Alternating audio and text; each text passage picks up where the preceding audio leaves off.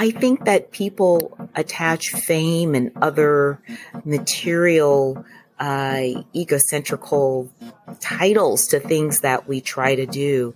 Um, and those people, this will be in the next episode.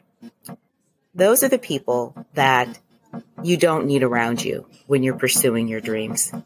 Those are the people that you, you, I don't want to say push them to the side, but you you let them step aside and let them watch as you get into action of pursuing your dream. And I can tell you that pursuing pageantry for me has allowed me to make sure that I am physically fit. I love running. I love eating healthy. I am an author, like I said. I've reached out and made so many wonderful friends. I heard once from my friend, Mrs. New Jersey, uh, 2021. She said that pageantry,